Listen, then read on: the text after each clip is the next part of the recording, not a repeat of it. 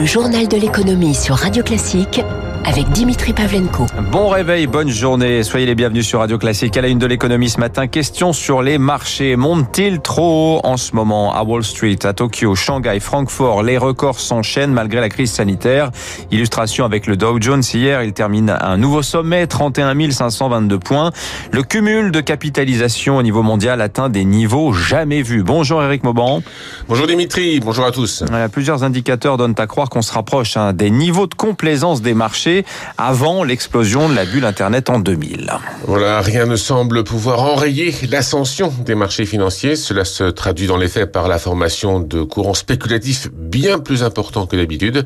Les investisseurs l'ont constaté récemment. Ce fut le cas avec euh, l'action du distributeur de jeux vidéo GameStop qui a joué aux montagnes russes dopées en quelques jours par les réseaux sociaux.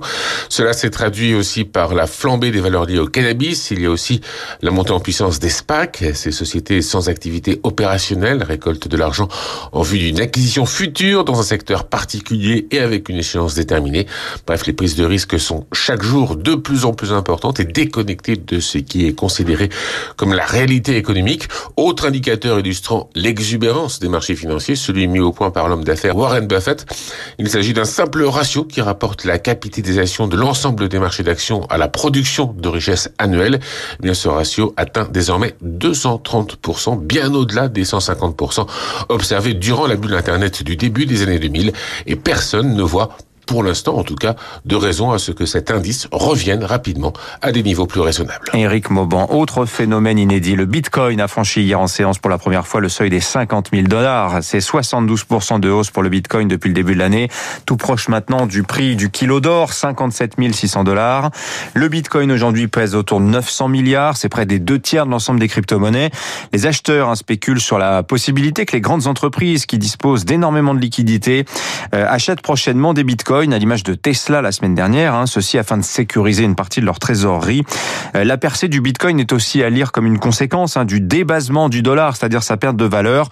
Je vous donne un chiffre, hein, sur la seule année 2020, la quantité de dollars mis en circulation par la Fed représente 20% de la masse totale de la monnaie américaine émise depuis sa création en 1785. En France, le trou de la sécurité sociale, bah, décidément, il n'est pas prêt d'être comblé. Dans une note publiée hier par le Haut Conseil du financement de la protection sociale. Euh, ce Haut Conseil pardon, s'attend à une longue période de déficit élevé. Autrement dit, le transfert l'été dernier hein, de 136 milliards de dettes euh, à la CADES, la Caisse d'amortissement de la dette sociale, eh bien, ne couvrira pas les déficits attendus d'ici 2023. Euh, le Haut Conseil pointe par ailleurs du doigt la situation, je cite, intenable de l'assurance chômage, dont le déficit l'an dernier atteindrait 20 milliards et demi d'euros. Une bonne nouvelle hier tout de même pour les finances publiques, hein, la taxation des transactions financières. Elle a rapporté l'an dernier 1 milliard 785 millions d'euros au Trésor public en hausse de 340 millions euh, sur un an. Sur le front du Covid maintenant, le laboratoire Johnson Johnson a déposé hier une demande d'autorisation dans l'UE auprès de l'Agence européenne du médicament pour son vaccin à injection unique. Il est en phase d'évaluation européenne depuis décembre. La décision sur cette éventuelle autorisation est attendue pour le mois de mars. La Commission européenne a commandé 200 millions de doses à Johnson Johnson. Des entreprises françaises de leur côté proposent en ce moment plusieurs innovations anti-Covid à l'image de Decathlon par exemple qui a obtenu samedi l'autorisation de l'AFNOR, l'agence de normalisation pour démarrer la production d'un masque sportif. Salomon est également sur les rangs. Euh, une PME de la région lyonnaise, elle s'appelle Trajet, euh, développe quant à elle depuis 5 ans un tissu auto-nettoyant et désinfectant très efficace contre le Covid. Écoutez, euh, Laure Lyonnais, elle est commerciale de l'entreprise Trajet. Nous avons développé une solution à base d'un minéral. C'est un photocatalyseur qu'on intègre dans le velours et qui en fait va être activé par les rayons UVA, donc naturels par exemple les rayons du soleil ou artificiels que peuvent émettre les ampoules. Les UVA vont activer euh, le photocatalyseur qui lui va réagir et créer un système d'oxydation, c'est-à-dire qu'il va détruire tous les composants organiques présents sur le tissu. Ça peut être par exemple juste une trace de glace, mais ça peut être aussi des bactéries et des virus qui vont être tués. Les tests que nous avons réalisés, ça a été du coup destruction à 99,99%. Ça rassure aussi les usagers qui eux-mêmes vont pouvoir reprendre les transports en commun plus sainement. Voilà, le tissu antivirus made in France, s'il vous plaît.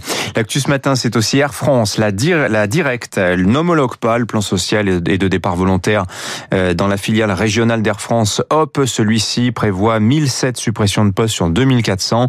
La direction régionale du travail estime insuffisantes les conditions de reclassement de certains métiers, euh, comme les pilotes, hein, qui sont censés passer chez Air France, mais euh, sans conserver ni leur ancienneté, ni leur salaire. Situation de crise également chez Pierre et Vacances. La maison mère de Center Parks a annoncé lundi qu'elle suspendait le paiement des loyers qu'habituellement elle verse aux 18 000 petits propriétaires de logements dans ces centres. Une procédure de conciliation est en cours, mais 740 propriétaires ont décidé de poursuivre le groupe en justice pour impayés. Eric Huoche. La résidence vacances de Marie-Joëlle à Paris est vide depuis des mois. Qu'importe son contrat avec Pierre et Vacances lui garantit une rente même dans ces conditions. Alors lorsqu'il reçoit son paiement fin décembre, il a une très mauvaise surprise. Ils me doivent le mois de novembre, moitié du mois de décembre. C'est des décisions unilatérales. On a eu le couteau sur la gorge. Le jeune retraité ne décolère pas. Il le sait, cette situation va se reproduire les prochains mois. La conciliation suspend les loyers et bloque tout recours en justice tant que la procédure n'est pas terminée. Pour lui, le groupe lui fait payer la crise. Si j'ai fait ces investissements, c'est pour me compléter ma retraite. Quand ils font des gros bénéfices, ils ne les partagent pas. Nous, faut qu'on partage le déficit. C'est ça que ça va pas. Une mauvaise expérience vécue par des centaines de propriétaires. La raison, une fréquentation des résidences en chute libre, moins 80 en montagne, moins 60 en ville. Dans cette situation, impossible de faire autrement, selon Pascal Jallet du SNRT, syndicat représentant du secteur. Avec le séisme du coronavirus, il y a des pertes énormes. Il faut partager ces pertes. On ne peut pas laisser tout ça uniquement sur le dos des entreprises. Il y a des propriétaires qui sont en colère. On peut le comprendre. L'important, c'est d'essayer de trouver des terrains d'entente. Contacté Pierre et Vacances l'affirme, ils n'ont pas d'autre solution et s'en remettent désormais à la justice. Les propriétaires devront donc prendre leur mal en patience. En bref, le Conseil d'État confirme l'illégalité de l'arrêté municipal pris à Nice et qui interdisait les locations saisonnières du 6 au 20 février. Ceci afin de limiter la propagation du Covid. Paris et Berlin annoncent le lancement de trois nouveaux PIEC. Vous savez, ce sont les projets importants d'intérêt européen commun. Euh, ces trois nouveaux PIEC concernent l'hydrogène, le cloud et la microélectronique. Et puis Adidas va bien vendre Reebok, la marque acquise en 2006, 3 milliards de dollars, n'en vaut plus aujourd'hui que 800 millions. Et puis aux États-Unis, effet de la tempête arctique hein, qui euh, frappe le centre du pays, plusieurs usines Ford, General Motors et Toyota se retrouvent à l'arrêt forcé euh, du Michigan euh, au nord jusqu'au Mexique au sud. Les marchés pour finir, le CAC parfaitement stable, 0,0% de variation hier, hein, c'est très rare, 5786 points à la clôture. Meilleure performance du jour, c'est Technip Énergie, issu de la scission de Technip FMC, plus 41% pour le spin-off euh, pour sa première séance. Mais dans l'ensemble, hein, les marchés actions sont freinés par la remontée des taux obligataires. Hein. Le bon du Trésor américain à 10 ans, par exemple, gagnait hier 0,1%, c'est-à-dire 10 points de base, à 1,30, niveau plus vu depuis un an. Idem pour le pétrole hein, qui continue de grimper. Le Brent est ce matin à 63,35$ le baril. À Wall Street, le Dow Jones plus 0,2%. Nouveau record, je vous le disais, 31 520 points. Le Nasdaq moins 0,3%, 14 047.